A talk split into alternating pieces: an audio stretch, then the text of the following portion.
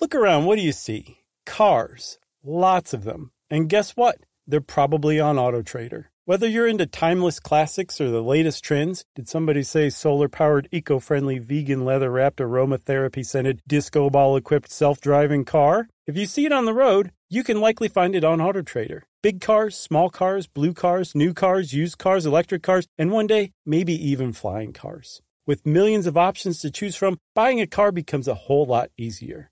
See it, find it, Auto Trader. Something that makes me crazy is when people say, Well, I had this career before, but it was a waste. And that's where the perspective shift comes that it's not a waste, that everything you've done has built you to where you are now. This is She Pivots, the podcast where we explore the inspiring pivots women have made and dig deeper into the personal reasons behind them. Join me, Emily Tish Sussman, every Wednesday on She Pivots. Listen to She Pivots on the iHeartRadio app, Apple Podcasts, or wherever you get your podcasts. Hi, everybody. Chuck here on a lovely Saturday morning. Got my cup of hot tea. I'm looking out the window at a blue sky. The birds are chirping. It's August 26, 2015, as far as your select's mind goes. And today we're going to talk about droughts, because California is in the midst of a bad one. And we talk about that and more in this episode How Droughts Work. Welcome to Stuff You Should Know, a production of iHeartRadio.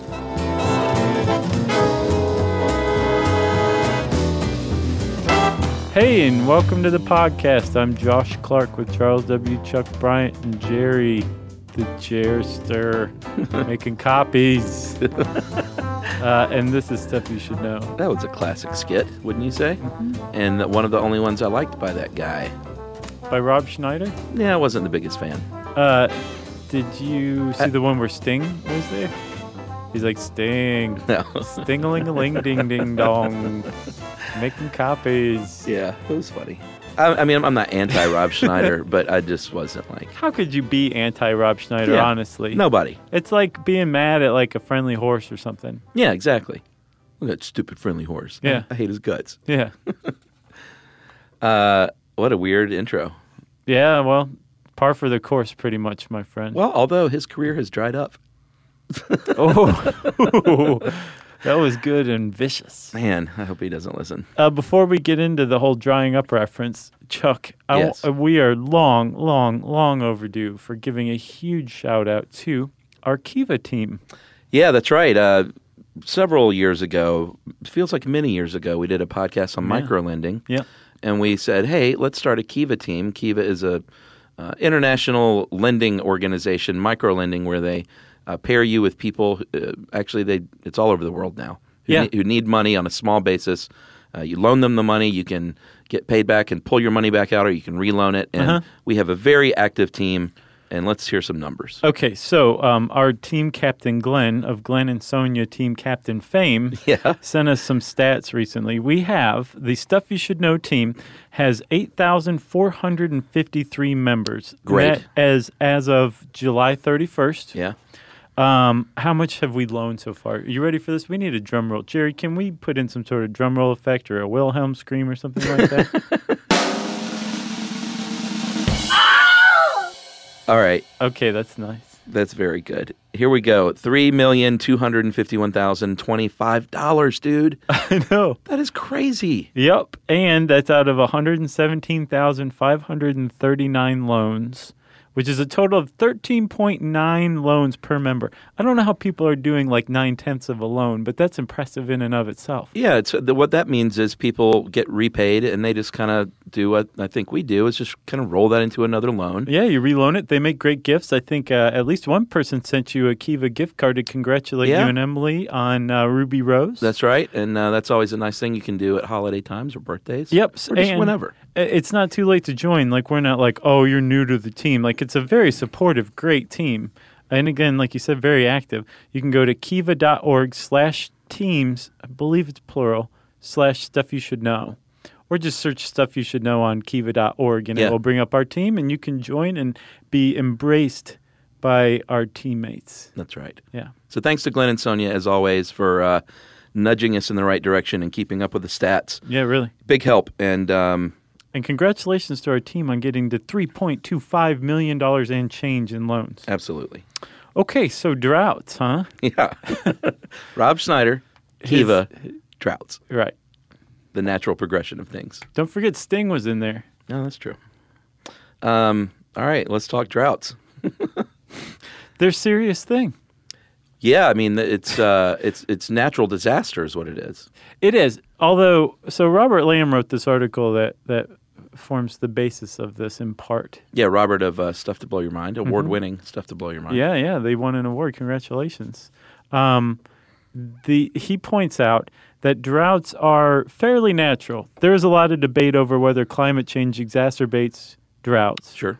but for the most part, droughts are natural. They're seasonal. They're temporal. They come and go, or in some cases, they just stay.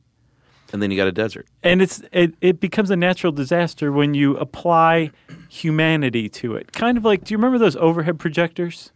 Sure. and they would have transparencies so there could be like different they could Oh, yeah. overlay stuff Yeah, so yeah, so yeah. you have drought transparency Uh huh. and it's just whatever but then you overlay humanity on it Yeah. and then it becomes a natural disaster Yeah, I thought that was a pretty good point actually when uh, that Robert made. Um, in and of itself, if there were no humans, there would be a drought. Um, the land would dry up in certain regions. Animals would leave or, because there's or no die. water. but it's like who cares they're not humans Uh, vegetation would die, or the few animals that could stay would stay, and the few plants that could still grow would grow. Right. And then that would just be the new ecosystem. right and then No big whoop. potentially if it wasn't permanent it would shift back and the the s- the life would come back to the area That's right. But again, humans, like you said, wouldn't give a big whoop if it wasn't for humans living everywhere, Sure. growing crops everywhere, Yeah. and using tons and tons of water, That's right. mostly to grow those crops.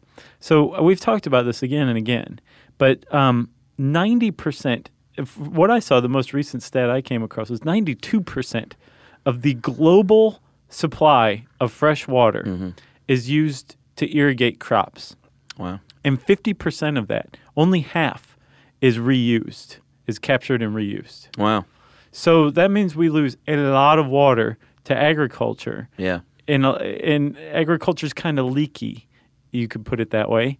Um, and the fact that we try to grow crops everywhere and use a bunch of the fresh water creates this kind of uh, vicious cycle that exacerbates droughts, or at the very least, um, makes our reliance on a climate to not be droughty uh, really, Yeah. really, um, really important. Yes.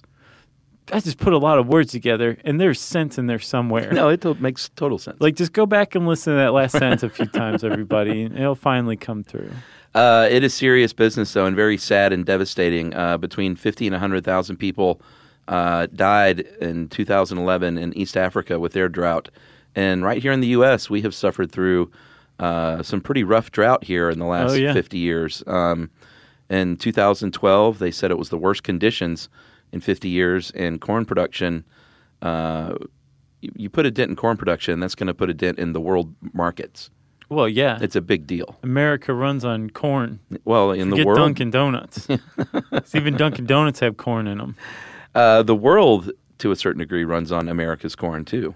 Yep. You know what I mean? Yeah, and when um, something like corn, as we'll see, agriculture gets hit by drought, obviously.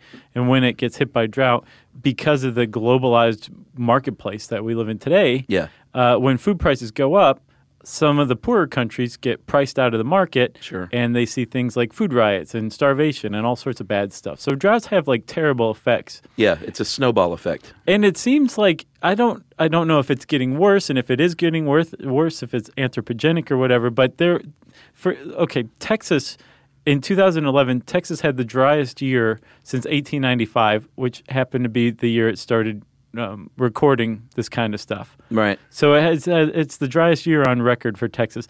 2013, California had the driest year on record thanks to the ridiculously resilient ridge. Yeah. Um, and Australia went through what's called the Millennium Drought from 1997 to 2009. They had a terrible drought. They actually, like some places like Melbourne, actually um, figured out how to uh, live in drought conditions and survive and actually keep going pretty well. And a lot of people are studying what Melbourne did because they did it so well. That's because Australians are resourceful and smart people, Very resourceful you know, but not smart. Oh, and smart. Okay, I wasn't saying anything. I'm just kidding. I was just rubbing my eye. I got distracted. So, uh, well, we even here in Georgia, we had a, a pretty wicked drought. Uh, what I was that, like remember. two or three years ago, Do you remember the governor like led a prayer circle praying for rain? and it rained. Did it rain? It did rain, and uh, I don't remember that part. no, it rained, and there was a lot of hullabaloo because they were like, "Well, he he led the prayer circle on the day where they called for like ninety percent chance of Oh rain." yeah, yeah. Did it So, uh, rain while they were praying? Because that would be kind of cool. that would be kind of cool. I don't think that's what happened though, um, but I do remember that. yeah, And, and, it hey, was, man, there's nothing wrong with that. Pray for rain, do your rain dance. there was talk of war between Georgia and Tennessee, Yeah, and Tennessee said, "Uh, "We have guns. yeah. And Georgia said, "We have guns. We have guns too." yeah." And, And, Josh uh, and I. there was a tense standoff. Yeah, and we left and went to New York City, where there are no guns. We had something on the books already.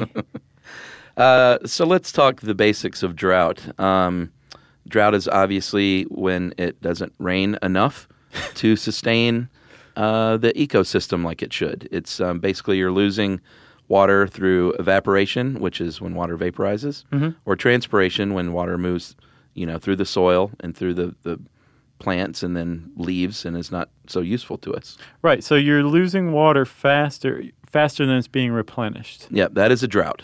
And again, this is this is all viewed through the lens of humanity. Like water isn't lost when it goes through the soil. Sure. It, it- soil's it is like, to us. "That's great." Until we get it out of an aquifer that's being replenished. That's right. Um, but it's not necessarily lost unless you really look at it through the human lens. Right. Uh, and there are many, many factors that go into uh, whether or not a drought occurs and how long it lasts. Um, here are a few immediate causes. Uh, one is uh, high pressure zones. Um, sinking air means you get a high pressure zone, which means you have clear skies and uh, warmer temperatures. And if that stalls over a region, then um, more water is going to evaporate. So that is going to exacerbate the problem. That's like the ridiculously resilient ridge Yeah. over California. Um, from I think 2013 to 2014, it was just this high pressure zone that just said, "I'm sticking around here for a while." Yeah. And not only was it uh, did it lead to like high temperatures and low humidity because it's a high pressure zone, um, it also blocked tropical cyclones that normally are brought to California by the westerlies. Yeah. It just shot them up toward the Arctic or down toward Mexico, and California, for two different reasons, didn't get precipitation and is still in a pickle as Yeah. a result. Well, usually when you have a prolonged drought, you can point to a number of factors, like the ironically a perfect storm that causes no storm. Right. You know or what I mean? Obama. Uh, another reason is um, air pollution.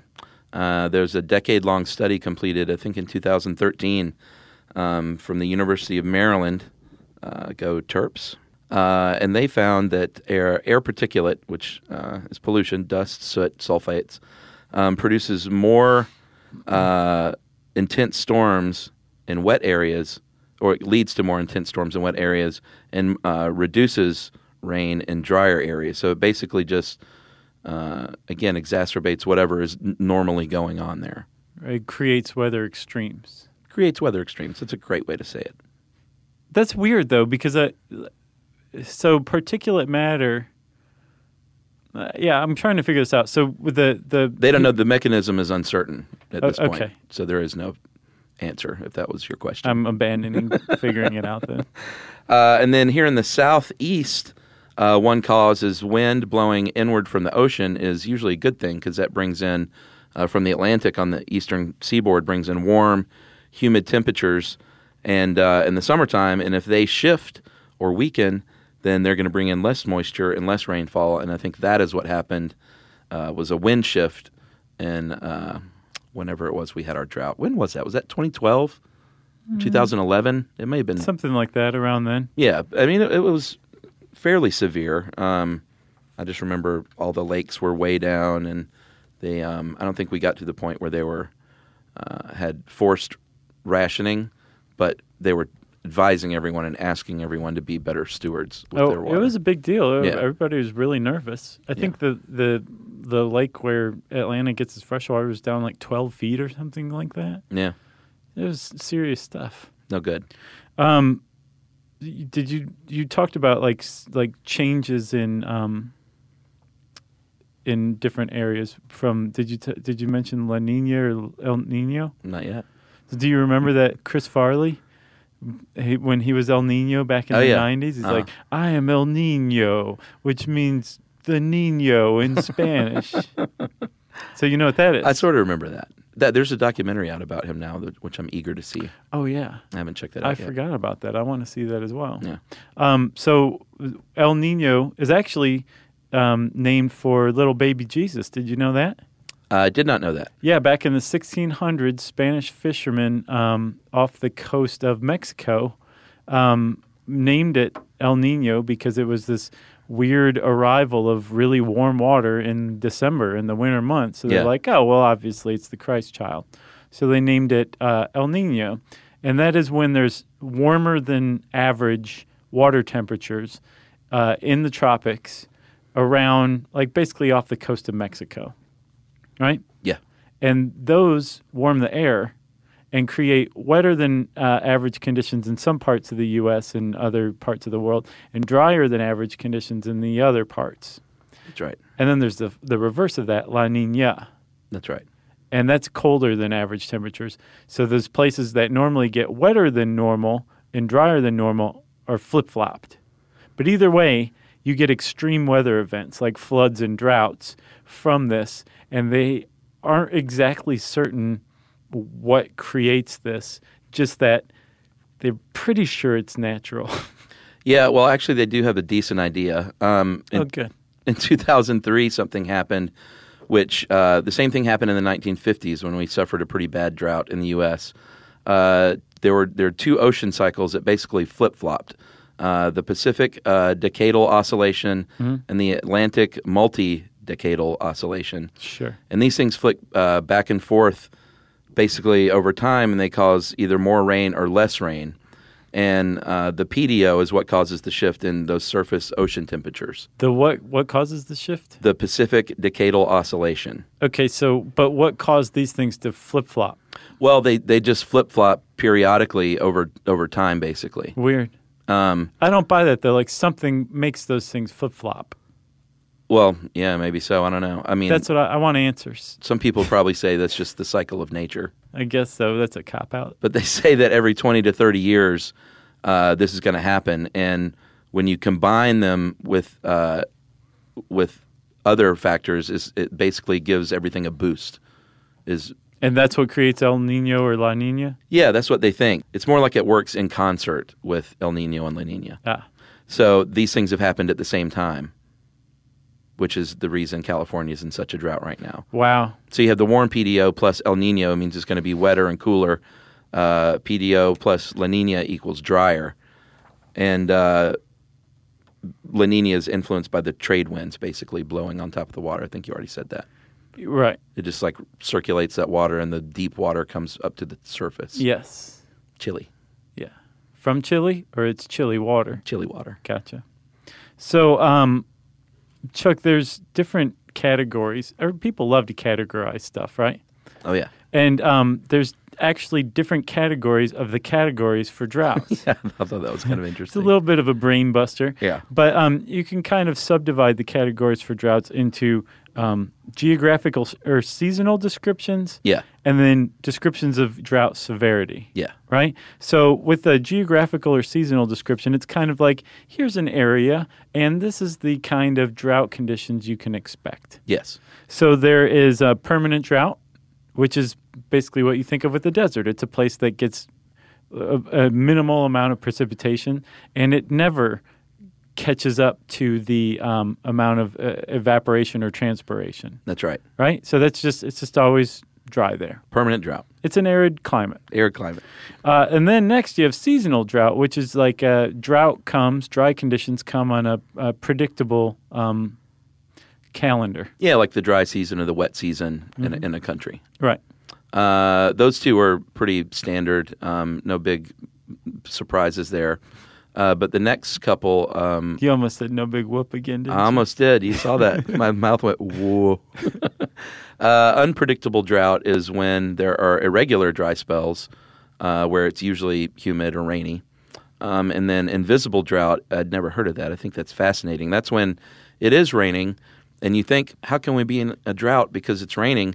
It just means it's it's too hot probably, and it's not raining enough because too much evaporation and transpiration's going on. Right. So it's invisible to the naked eye. It's like being skinny fat, to where like you're thin on the outside, but your liver's got a ton of fat all over it. Oh, I thought you were going to talk about the people that have like really thin faces, but from the neck down they have weight. No. I hate those people. Oh, Chuck, you are going to get some mail for that. No, I hate those people. I'm jealous of those people because I have a big fat face. Like, there's no picture I can take. I could show my legs or my arms, and people would say, "What a thin guy," you know. I think you look great. But everything from my nose to my waist gives me away. I'm going to do that. I'm going to start posting pictures of my legs and my arms. Okay. Like Danny DeVito, he always does the troll foot. I still have a And nice, his, uh, small, tiny butt too. We've all noticed. I'm going to take pictures of that too. It's the talk of the office. Um, You're gonna no, post butt everyone's- pictures of yourself. Everyone's body is fine. I'm not body shaming. All right. That's good. Uh, What I'm saying is, I'm jealous of people with thin faces. I gotcha. All right. So we got we got one category down, Yes. which describes like a region, an area. yes. Although invisible drought doesn't really fit into that, but whatevs. sure. Okay. Um, the next group of categories, um, man, I sound like we're we're using an overhead projector. This is this dry. I like it. It's appropriately dry for the drought episode. Well, you have to go through these, you know, it's part of it. Okay, so the other these these uh, categories make sense to me. They describe like the severity of a drought, right? Yes. And you can pretty much go from one to the other, and it makes sense. So, like a meteorological drought, it basically says that you know this week, la- uh, this this time last year, we had about an inch and a half more rain than we got this year so far. no big whoop. No big whoop Yeah. basically my brother-in-law also named josh Uh-huh. uh, would notice this kind of thing because Oh, yeah? he's a little bit of a weather bug Yeah, that, I, lo- I like weather bugs. okay well you would like josh and he's one of the few things few people besides like maybe an, a meteorologist who would notice this which is why it's called the meteorological drought That's right. like you would have to be really paying attention to even notice this That's right. okay that's stage one Yes. Stage two uh, is an agricultural drought, and that is when you're talking about crops.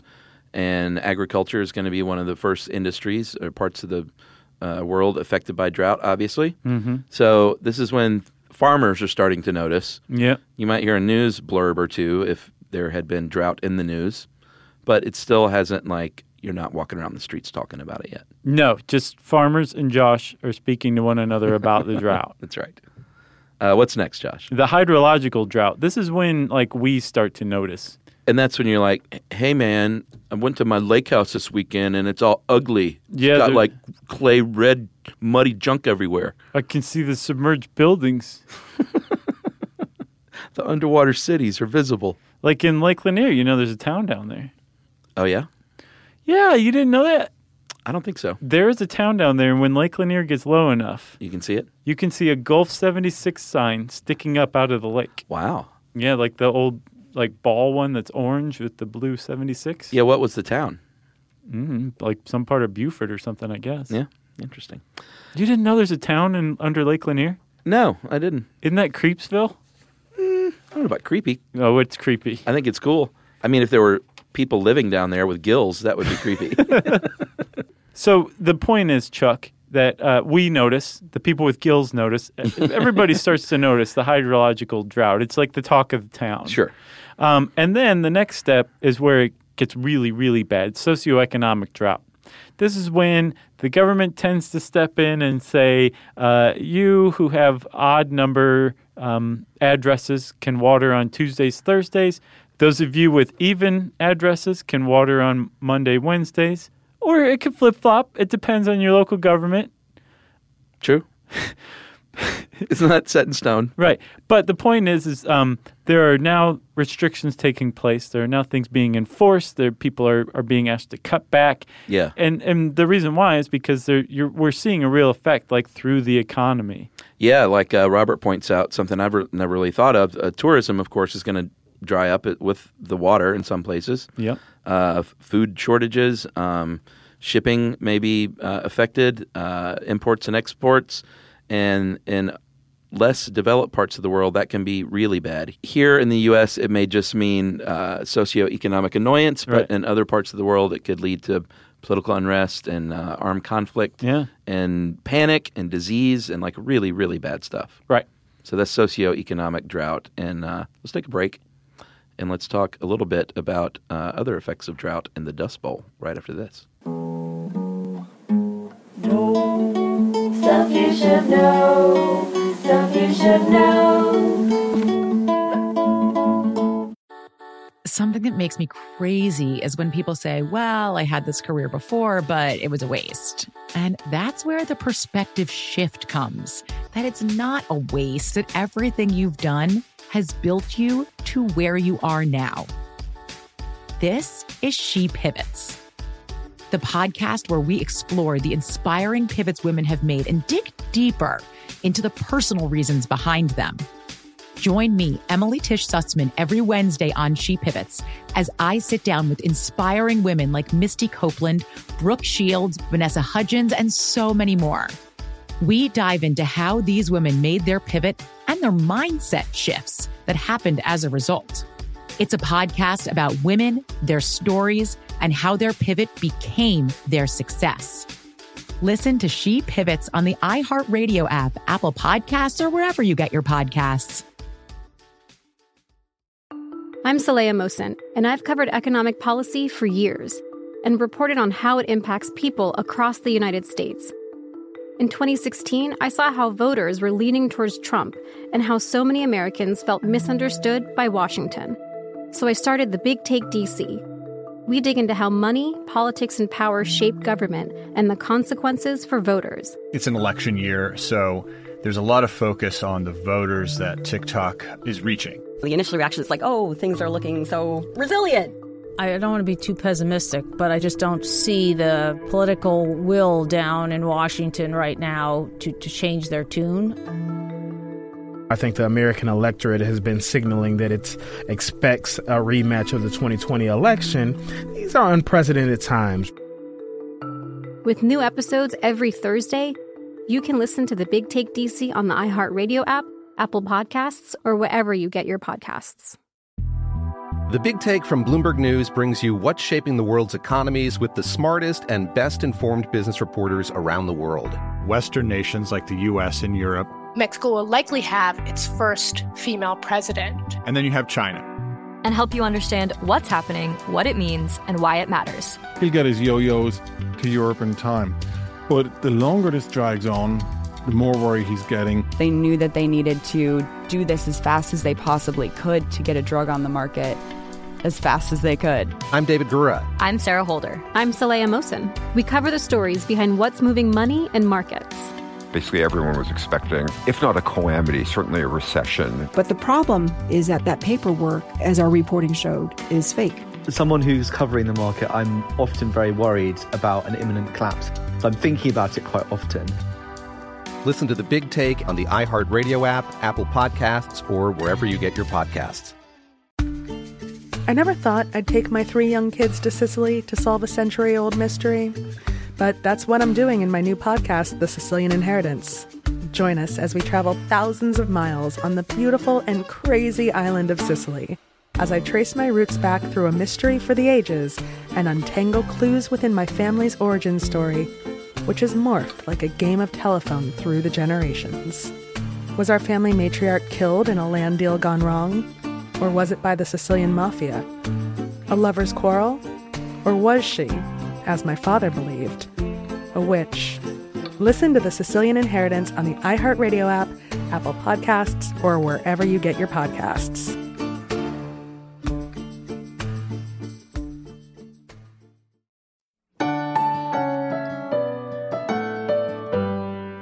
Stuff you should know.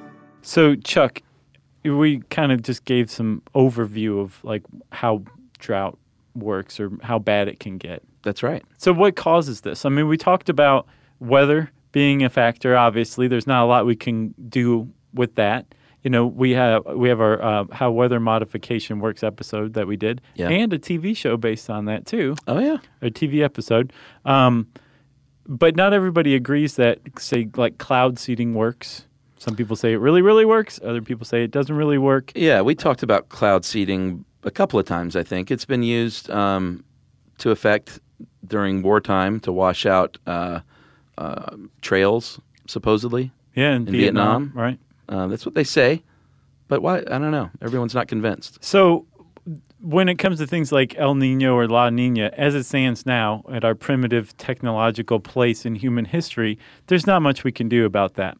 Um, m- the the most we can hope to do is really kind of figure out what causes drought Sure. in other ways, and if see if we can do anything about that. And the, the um, person in the hot seat or the thing in the hot seat, as far as that goes right now, is climate change.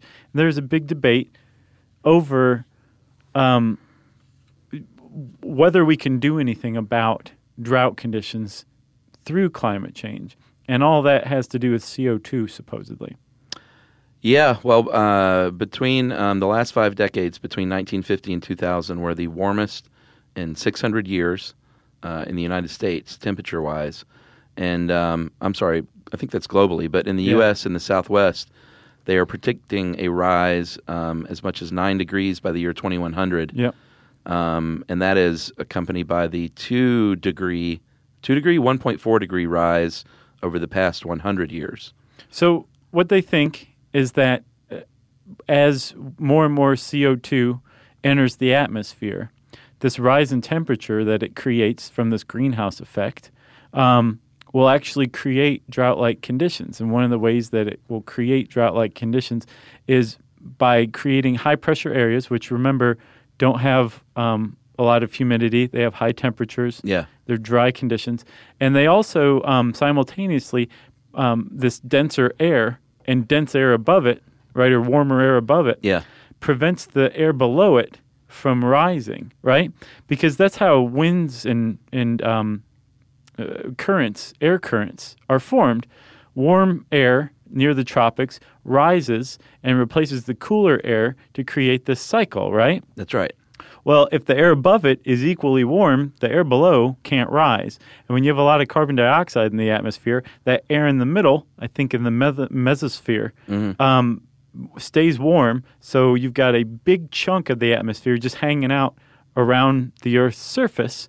And when that upwelling doesn't happen, you don't have that upwelling action that also creates thunderstorms and generates large amounts of torrential rain, which really helps things when you have droughts. So they think, and this is all just a, a conjecture at this point. Yeah. But that's the the big explanation for how climate change can lead to drought-like conditions, and that if we can reduce the the amount of CO two in the atmosphere, we can conceivably reverse those drought-like conditions.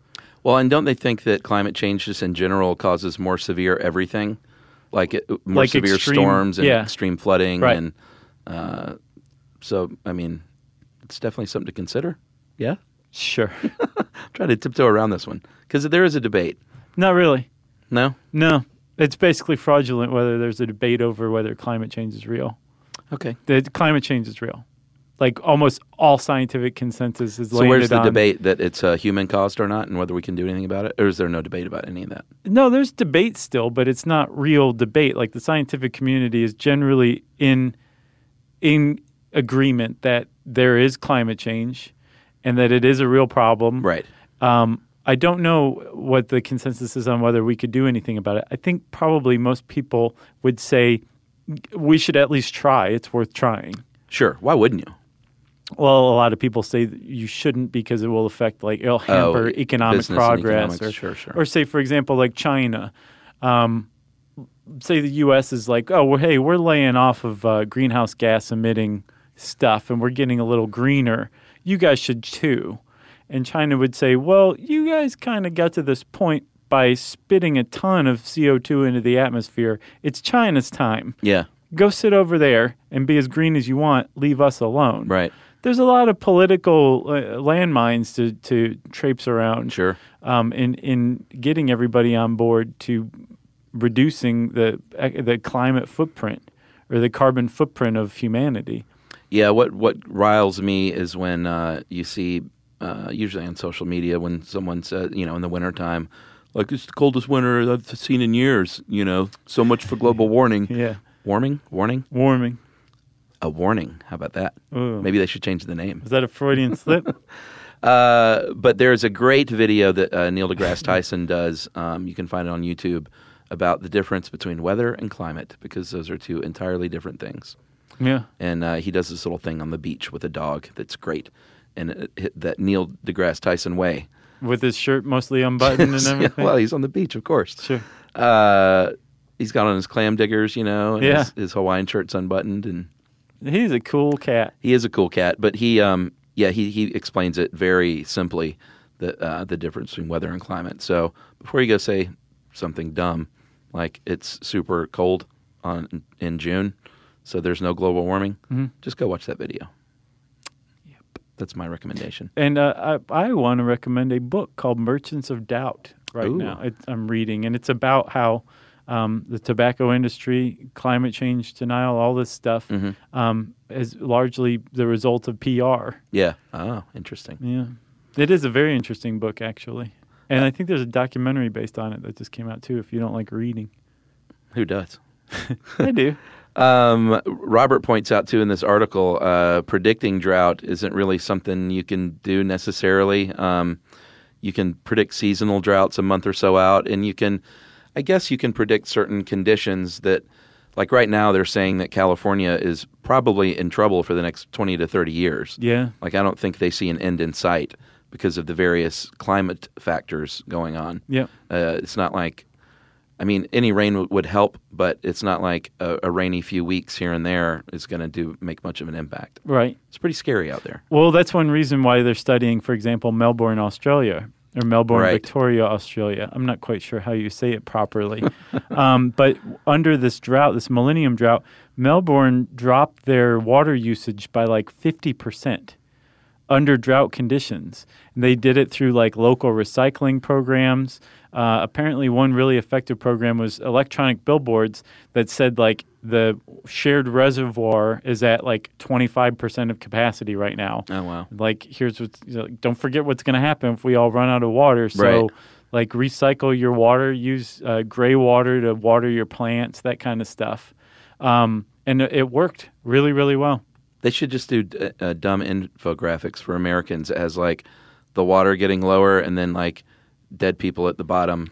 like, here's where we're headed. Do- And- does it make sense to you now? Right. Person watering your lawn in, They'd be like, I in Los get it. Angeles? There's a lot of dead people in our reservoir. Yeah. Buried at the bottom. I think I too read uh, a little bit about the LA drought or Southern California in general that they're they're not making enough headway with their conservation me- uh, measures right now. Like it's not putting much of a dent into it. Uh, like their public campaigns. Yeah, Yeah. yeah, selfish people still watering their stuff. Well, it's the law of the commons. Like, uh, uh, supposedly, uh, uh, any shared resource, people are just like, Mine. Let everybody else conserve. I'll be, I'll be fine. Just, just Right. give me everything I need. This little bit doesn't make a difference. Yeah, and they were the, this this article. I think it was a Scientific American article that I was reading about Melbourne being so successful. One of the ways they were being so successful was taking this shared resource, this reservoir, Mm-hmm. and saying like, all of us share this, and it's down to this level. Yeah. So are you going to be the jerk who like makes it drop even more by taking more than your Yeah. fair share? Um, Don't one be of the, jerk. That should be their campaign. Right. One of the problems is, is California doesn't just have a just a single shared reservoir. They get their water Sure. from a, n- a number of different sources. Big state. Yeah. Um, so that's kind of that that would be tough to like hit that same note with California. Yeah, but as goes California, as goes the U.S. economies. I think uh, some estimates say California is the eighth largest economy in the world. Yeah. the state of California. Oh yeah, So- yeah. I've heard that before. Dire consequences, potentially. So let's take one more break, Chuck, and then uh, when we come back, we're going to talk about dire consequences indeed from the 1930s in the United States. That's right. AKA the Dust Bowl. Stuff you should know. Stuff you should know. Something that makes me crazy is when people say, Well, I had this career before, but it was a waste. And that's where the perspective shift comes that it's not a waste, that everything you've done has built you to where you are now. This is She Pivots, the podcast where we explore the inspiring pivots women have made and dig deeper into the personal reasons behind them. Join me, Emily Tish Sussman, every Wednesday on She Pivots as I sit down with inspiring women like Misty Copeland, Brooke Shields, Vanessa Hudgens, and so many more. We dive into how these women made their pivot and their mindset shifts that happened as a result. It's a podcast about women, their stories, and how their pivot became their success. Listen to She Pivots on the iHeartRadio app, Apple Podcasts, or wherever you get your podcasts. The Big Take from Bloomberg News brings you what's shaping the world's economies with the smartest and best informed business reporters around the world. Western nations like the US and Europe. Mexico will likely have its first female president. And then you have China. and help you understand what's happening, what it means, and why it matters. He'll get his yo yo's to Europe in time. But the longer this drags on, the more worry he's getting. They knew that they needed to do this as fast as they possibly could to get a drug on the market as fast as they could. I'm David Gura. I'm Sarah Holder. I'm Saleya Mosin. We cover the stories behind what's moving money and markets. Basically, everyone was expecting, if not a calamity, certainly a recession. But the problem is that that paperwork, as our reporting showed, is fake. someone who's covering the market, I'm often very worried about an imminent collapse. I'm thinking about it quite often. Listen to The Big Take on the iHeartRadio app, Apple Podcasts, or wherever you get your podcasts. I'm Saleya Mosin, and I've covered economic policy for years and reported on how it impacts people across the United States. In 2016, I saw how voters were leaning towards Trump and how so many Americans felt misunderstood by Washington. So I started the Big Take DC. We dig into how money, politics, and power shape government and the consequences for voters. It's an election year, so there's a lot of focus on the voters that TikTok is reaching. The initial reaction is like, oh, things are looking so resilient. I don't want to be too pessimistic, but I just don't see the political will down in Washington right now to, to change their tune. I think the American electorate has been signaling that it expects a rematch of the 2020 election. These are unprecedented times. With new episodes every Thursday, you can listen to the Big Take DC on the iHeartRadio app, Apple Podcasts, or wherever you get your podcasts. I never thought I'd take my three young kids to Sicily to solve a century old mystery, but that's what I'm doing in my new podcast, The Sicilian Inheritance. Join us as we travel thousands of miles on the beautiful and crazy island of Sicily as I trace my roots back through a mystery for the ages and untangle clues within my family's origin story, which has morphed like a game of telephone through the generations. Was our family matriarch killed in a land deal gone wrong? Or was it by the Sicilian mafia? A lover's quarrel? Or was she, as my father believed, a witch? Listen to the Sicilian Inheritance on the iHeartRadio app, Apple Podcasts, or wherever you get your podcasts.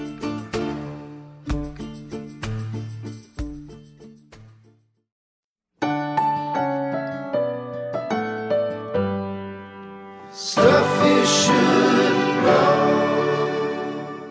So I teased the Dust Bowl in the beginning, Mhm. and then we didn't get to it, but now we're getting to it. This is just like TV. and I became a little. Uh, oh, I know, just keeping people on the hook. Yep. Uh, I became super interested uh, when I was in Oklahoma recently. Uh, I went to the Woody Guthrie Museum in Tulsa, which is great, by the way. Mhm. And they had a whole section on the Dust Bowl, and I didn't know much about it. I mean, I knew generally it was a drought uh, and dusty, but I hadn't uh, looked into it too much. And since then, I've studied on it some and watched the great Ken Burns documentary on the Dust Bowl. That was very good. You know, those parts of that um, appear in uh, Interstellar. Oh, really? Were there clips of that? Mm-hmm. Yeah, I don't remember. I kind of but it, fell asleep. they they play it like it's people. Really? You didn't Yeah. like Interstellar? No, not really. Oh, I love that movie. Yeah. Love it. I Yeah. thought that was such a great movie. Yeah, I had you a really lot of- didn't like it, huh? I had a lot of problems with it. I loved it. My my biggest problem with it was uh, just just do the let the the viewer figure out the movie. Like I felt like every ten minutes somebody was explaining something. You're- you're talking- you're in thinking of full de- Inception. same guy, same problem. I don't think so, man. I didn't run into that. You know how much I hated that part in in Inception. When you watch Interstellar again, just make a little note anytime someone explains what's going on, and you'll have like twenty times written down on your little notepad. Huh. I guess I didn't, it didn't bother me in this one. It bothered me. And it's not like I have anything against Ellen Page in particular. Oh, sure you do. You you're a Juno hater. That has nothing to do with Ellen Page. No, I'm just joking anyway. I uh, no, I just for some reason it didn't stick out to me in Interstellar. I just thoroughly enjoyed that movie. Well, good. I'm glad you did. I So- don't want to rain on your parade. Anyway, the parts of the Ken Burns documentary show up in Interstellar, but it's great in, uh, Uh-huh. just on its own. Oh yeah. Um, and the reason we bring up the the Dust Bowl is because it's actually it's larger than just a drought. People tend to think of it as a drought, but it's actually um, one of the one of the it, it demonstrates things you can do to prevent drought from becoming the worst case scenario, which Yeah. is exactly what happened with the Dust Bowl. Yeah, it was it was one of the worst natural disasters in the United States history for sure. Yeah, and it was just one natural disaster compounding another and another and another. And and what happened actually starts in the 19th century when America was undergoing its westward expansion. Yep. And um, the U.S. government passed the Homestead Acts, and these um, gave land grants to Western settlers um, who wanted to set up farms of between 160 and then later on 320 acres, which sounds like a lot. Yeah.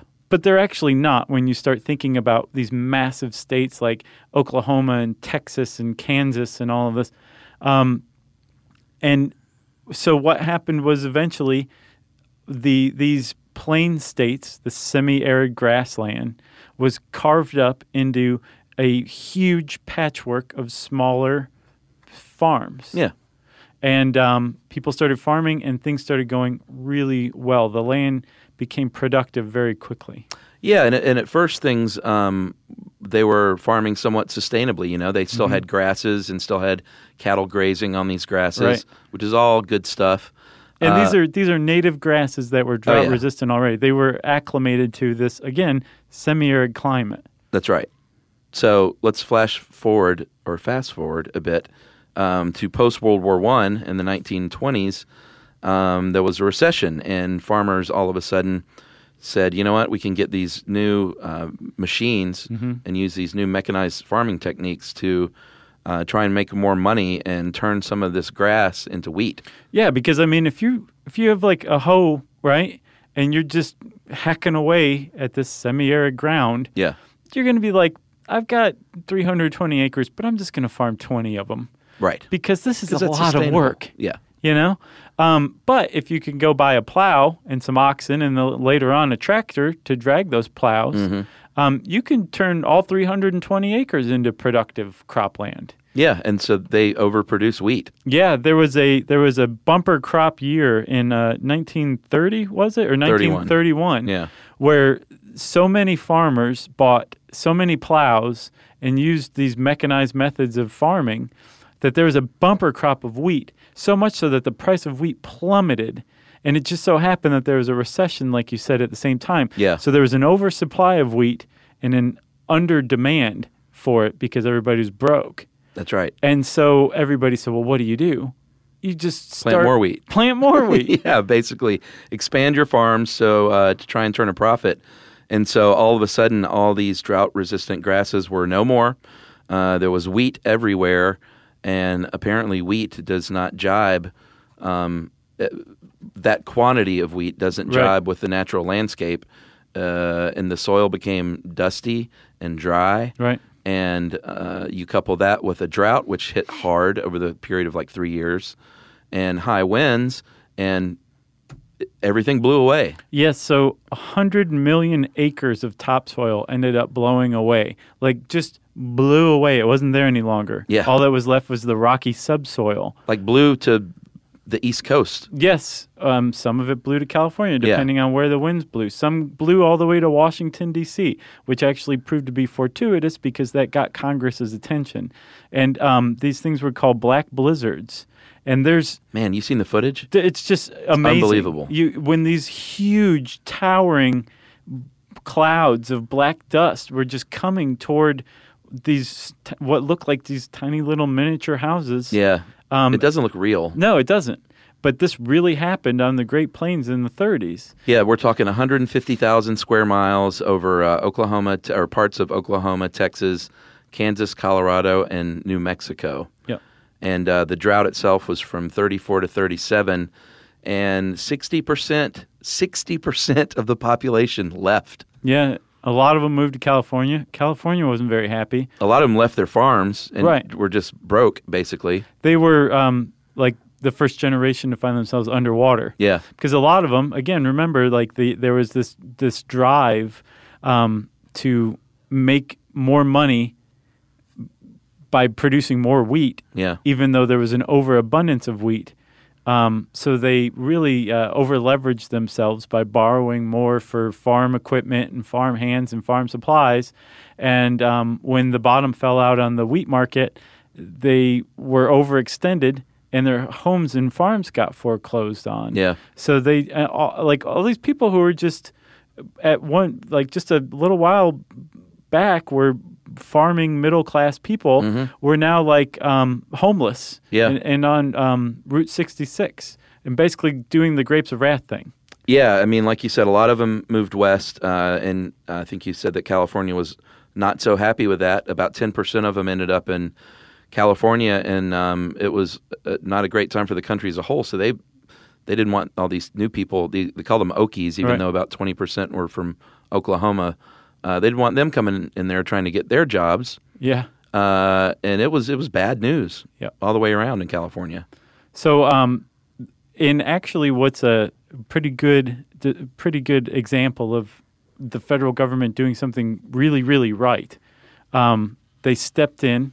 a- Actually, FDR stepped in with the New Deal. Yeah. um, and created a lot of measures that tried to alleviate the worst effects of the Dust Bowl.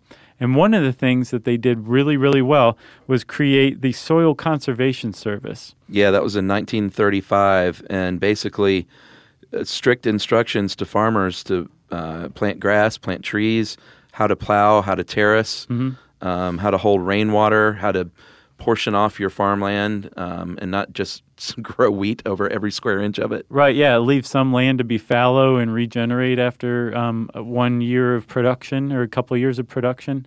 Yep. Um, and one of the other big pushes that's still going on these days is no-till farming. Yeah. One of the big problems that they that they did w- with by knocking out these these grasslands was first they got rid of the native grasses that were good at holding the topsoil in place. Yeah.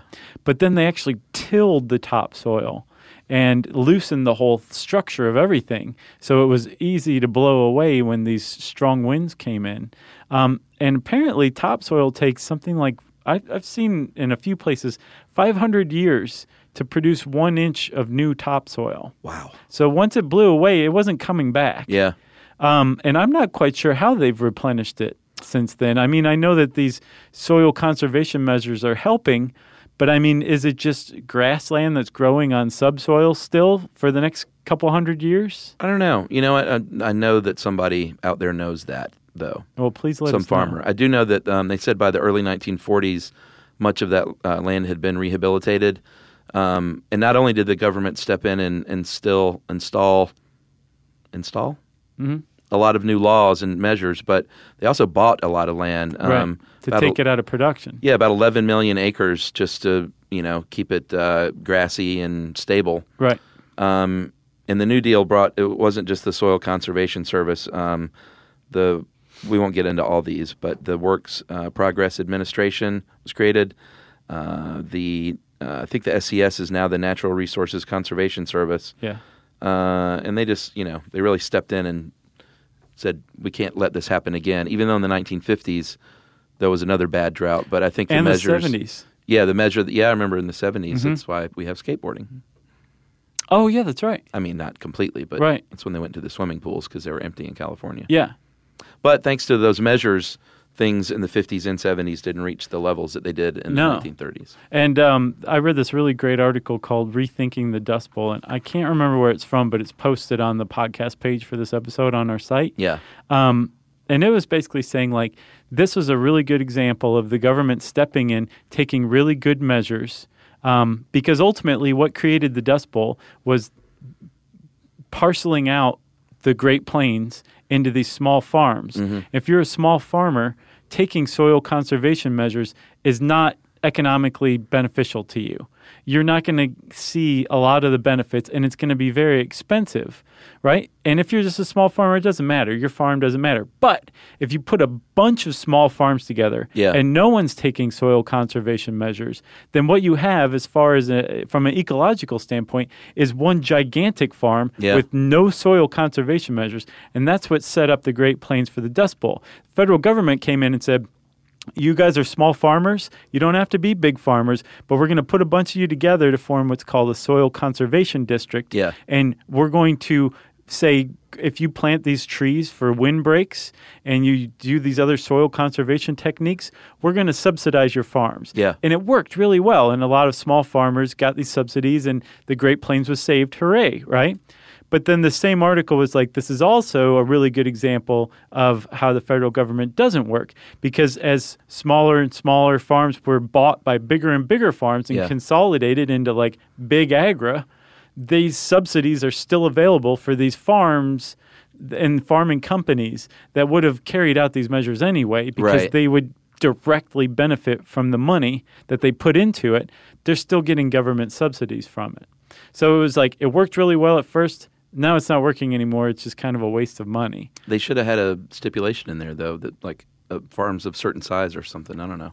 Shoulda. Shoulda, coulda, woulda. I just found that really interesting. I, I can Totally. totally. get why you suggested this Dust Bowl drought episode. Yeah, it's uh, good stuff. We've had a lot of um, asks for this one lately. So, You got anything else? no, sir. Well, if you want to know anything else about the Dust Bowl and droughts and that kind of stuff, go to How Stuff Works, type those words into the search bar, and it will bring all this up. Uh, and since I said search bar, it's time for listener mail. Uh, I'm going to call this uh, Batty email from a bat bat guy. Okay. Um, hey guys, I'm a bat biologist specializing in threatened and endangered species in the eastern U.S. It was a great episode, and you nailed it, especially the section on echolocation. I'll add that while most insectivorous insectivorous bats do catch their prey while on the wing, um, some have specialized to flutter slowly, and their echolocations are so sensitive and high pitched, and their hearing so sensitive that the bats can glean insects from vegetation in the darkness. Wow. This could be in response to stealthy moths that have learned to sense bat echolocation and evade. Round and round goes the predator prey arms race. Uh, one uh, clarification, though, is regarding the effect of white nose syndrome. You said in the podcast that the itch is what wakes the bats from hibernation. It's more that the bat's immune system is ramped up by the late stage fungal in, uh, infection, and their metabolic requirements are beyond what they have prepared for. Uh, the damaged wing membranes are especially susceptible to evaporate water loss, and most hibernation interrupted bats are thought to die of lack of water rather than lack of food. Uh, additionally, new studies indicate that the clinical signs are in stages of the disease and that the chemical imbalances cause internal damage before the visible fungal hyphae do. Uh, one mechanism for this is chronic respiratory acidosis caused by increased dissolved CO2 levels in the blood. Man, I told you he's a bat biologist. he's a bat guy. Uh, I listen to you guys every day, uh, and I've taken SYSK out into the woods on bat surveys more than once. Uh, thanks for the podcast. I knew we'd been on a bat survey before. I did too. Uh, it's a great balancing act of fact and BS, of to each their own, and holding humanity to a higher standard. You guys consistently hit it out of the park. Man, that is nice. That is from Jason Whittle Thanks, Jason. in uh, my wife's hometown of Akron, Ohio. Nice. And, Uh, and where LeBron lives, too. That's right. And you know what? We actually got our episode shared by um, Oh boy, now I can't think of it. The the the Bat Society.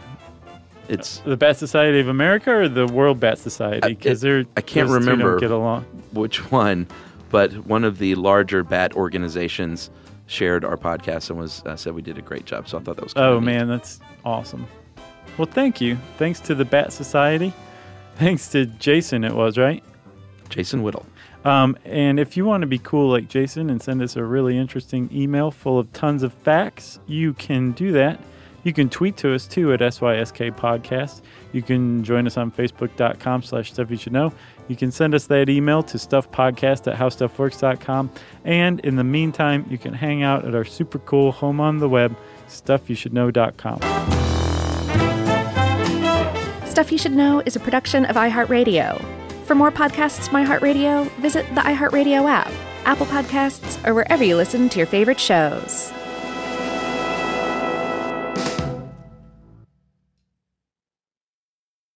Something that makes me crazy is when people say, well, I had this career before, but it was a waste. And that's where the perspective shift comes that it's not a waste, that everything you've done has built you to where you are now. This is She Pivots, the podcast where we explore the inspiring pivots women have made and dig deeper into the personal reasons behind them. Join me, Emily Tish Sussman, every Wednesday on She Pivots. Listen to She Pivots on the iHeartRadio app, Apple Podcasts, or wherever you get your podcasts. The Big Take from Bloomberg News brings you what's shaping the world's economies with the smartest and best informed business reporters around the world. We cover the stories behind what's moving money and markets.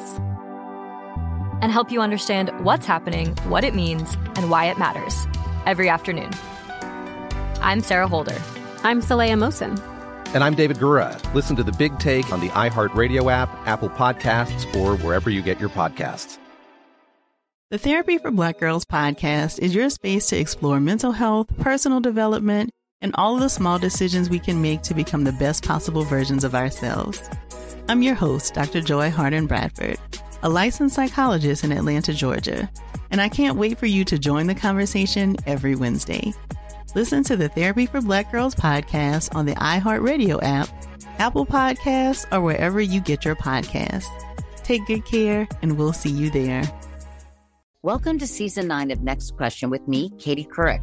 I've got some big news to share with you in our season premiere featuring the one and only Chris Jenner. Oh my gosh, congratulations. That is very, very exciting. And that's just the beginning. We'll also be joined by podcast host Jay Shetty, Hillary Clinton, Renee Fleming, Liz Cheney, and many more. So come on in, take a break from the incessant negativity for a weekly dose of fascinating conversations. Some of them, I promise, will actually put you in a good mood. Listen to Next Question with me, Katie Couric, on the iHeartRadio app, Apple Podcasts, or wherever you get your podcasts.